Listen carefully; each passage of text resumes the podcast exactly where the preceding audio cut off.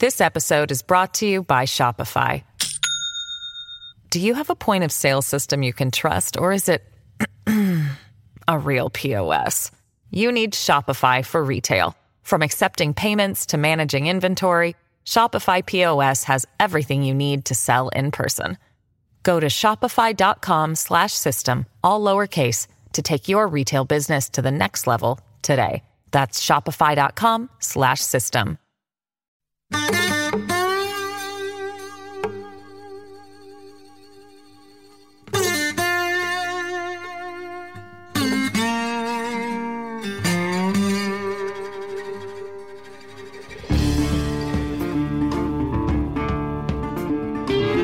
Hey, this is Trey. Thank you for joining us for another Tuesdays with Trey. Labor Day has come and gone. I hope you had a great day. I hope it was a day off for you. I played uh, golf, which is sort of like work uh, for me, but I guess we'll count we'll count it as a day off. Uh, Labor Day is sort of the unofficial end of summer, which used to be the source of great sadness for me. I loved summertime, running around all day with my shirt off, I mean, you can't do that anymore. People would call the cops on me if I, my wife would call the cops on me if I did that now. But back in the day, the old days, I love summertime. And now autumn is my favorite time of the year. And it's right around the corner. Labor Day is not the real beginning of fall, but it's sort of the unofficial beginning. It's also the traditional start uh, to another political cycle. I was doing a radio interview last week, and the host asked me how I would handle the current political environment if I were on the ballot.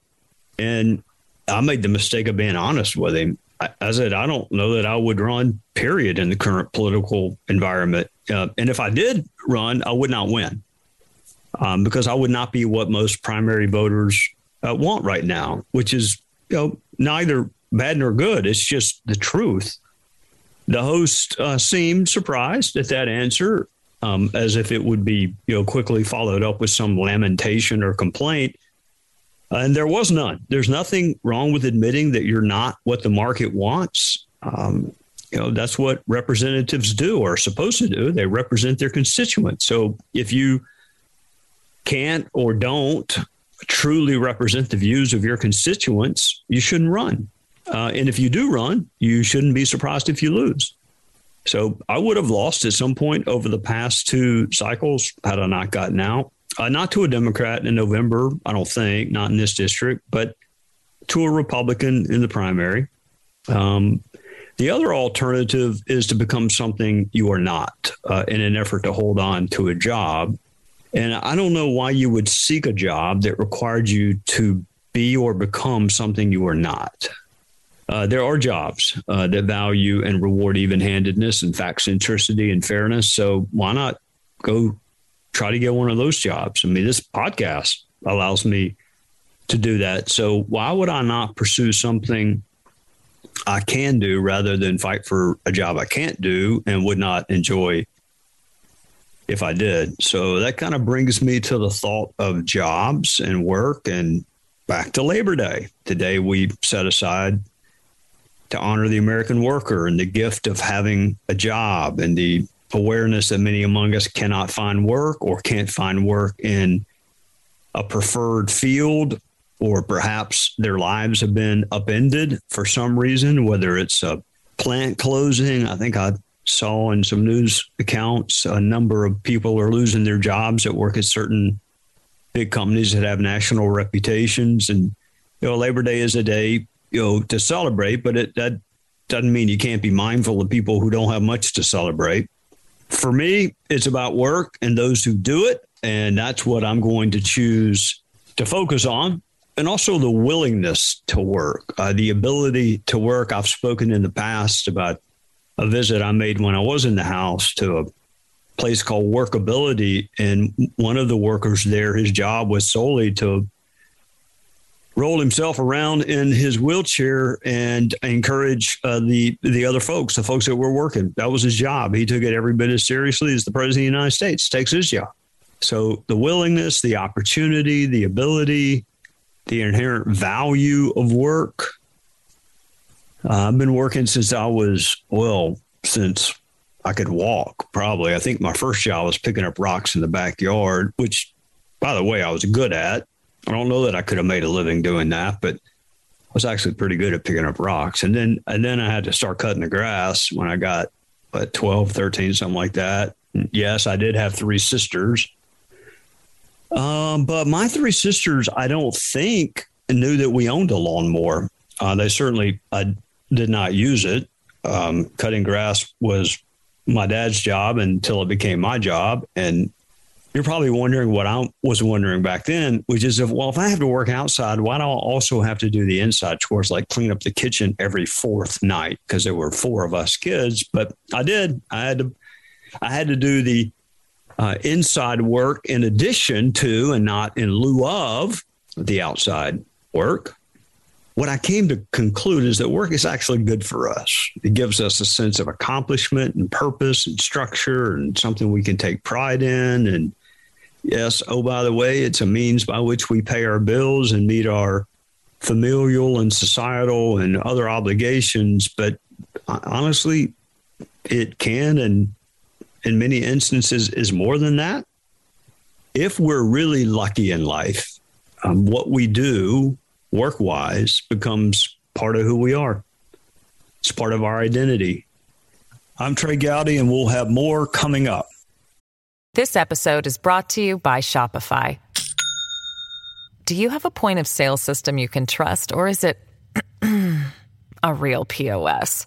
You need Shopify for retail. From accepting payments to managing inventory, Shopify POS has everything you need to sell in person. Go to shopify.com slash system, all lowercase, to take your retail business to the next level today. That's shopify.com slash system. Uh, 40 years ago, I worked with a man named uh, Sap. Well, we called him Sap. His real name was Thomas, but he preferred Sap. He was a loner. He had a, a skin condition, I think is the best way to put it, that just, you know, made him prefer to be alone. And, um, and I don't blame him one bit. Um, sometimes he would take his breaks with us, but more often than not, he would go lay down on one of the uh, one of the pallets or on some cartons of cigarettes and take a nap during his break. Our job was to go take these carts and go fill orders for grocery stores and supermarkets and and that's what we did. And so we would go take whatever pull cart was available, except Sap, of course. He had his own. Um, he had his fixed up with pictures of his family. And the most vivid memory I have, even though it has literally been 40 years, is this cardboard flap wired to the front of his pull cart with his favorite Bible verse let the dead bury the dead. So every now and again, you know, people will ask you what's your favorite Bible verse I don't really know that I have a favorite. So I usually say, let the dead bury the dead. And they look at me like I have lost my mind. And I probably would have lost my mind if that was truly my favorite Bible verse. But I just say that in honor of Sap. That was his verse. If you took a poll of the world, I don't think another single person would cite that as his or her favorite Bible verse. I don't know that for sure, but I'd be my guess. You just don't hear a lot of people taking a ton of encouragement from that verse. Let the dead bury the dead. I'm not even sure what it means, but that was Sap's verse. And he was there. I guess I would have started in either the very, very tail end of the 1970s or the beginning of the 1980s. And he was there all four summers that I worked at that warehouse. It was unair conditioned. It was hot as blue blazes. And it was for me a summer job, and the same for my coworkers. Some of them. Uh, one of my coworkers went on and is now a uh, an extremely prominent, successful oral surgeon. Another one of my coworkers went to work for the Carolina Panthers, but not Sap. This was this was his job.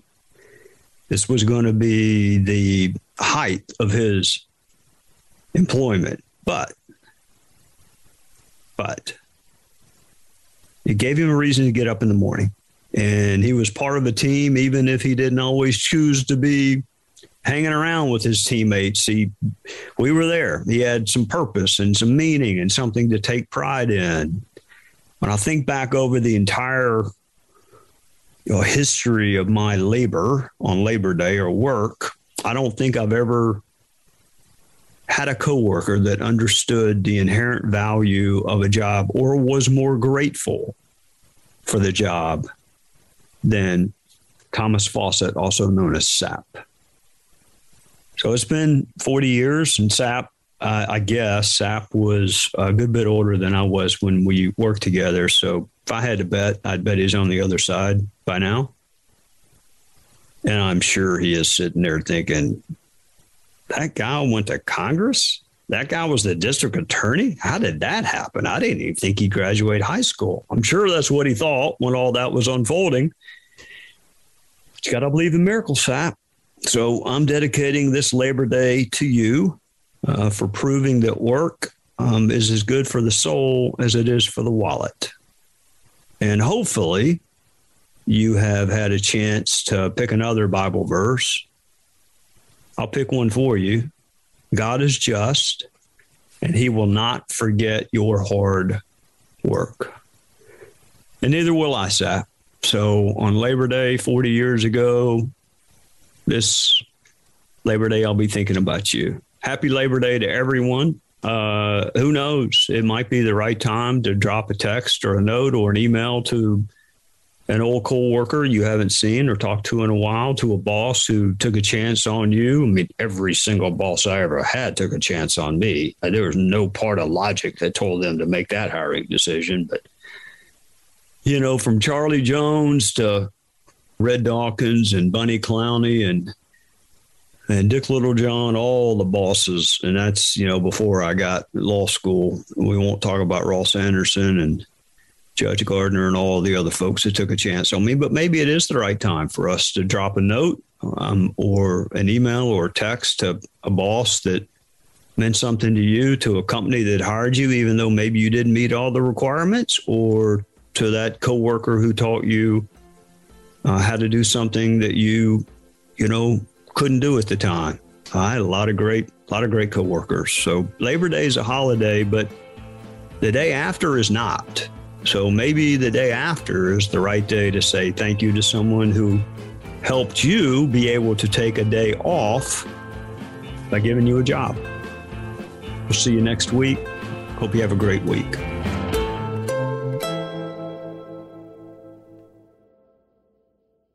I'm Charles Payne. Listen to my Unstoppable Prosperity podcast so I can get you making money right now. Whether stocks are hitting new all time highs or in free fall mode, opportunities abound. So, why are so many potential investors still sitting on the sidelines? In a new season of my podcast, I'm going to get you in the game. After 38 years on Wall Street, I'm ready to impart some lessons and get you invested in the greatest wealth generating machine in history. Listen anytime, everywhere at foxbusinesspodcast.com or wherever you listen to your favorite podcast.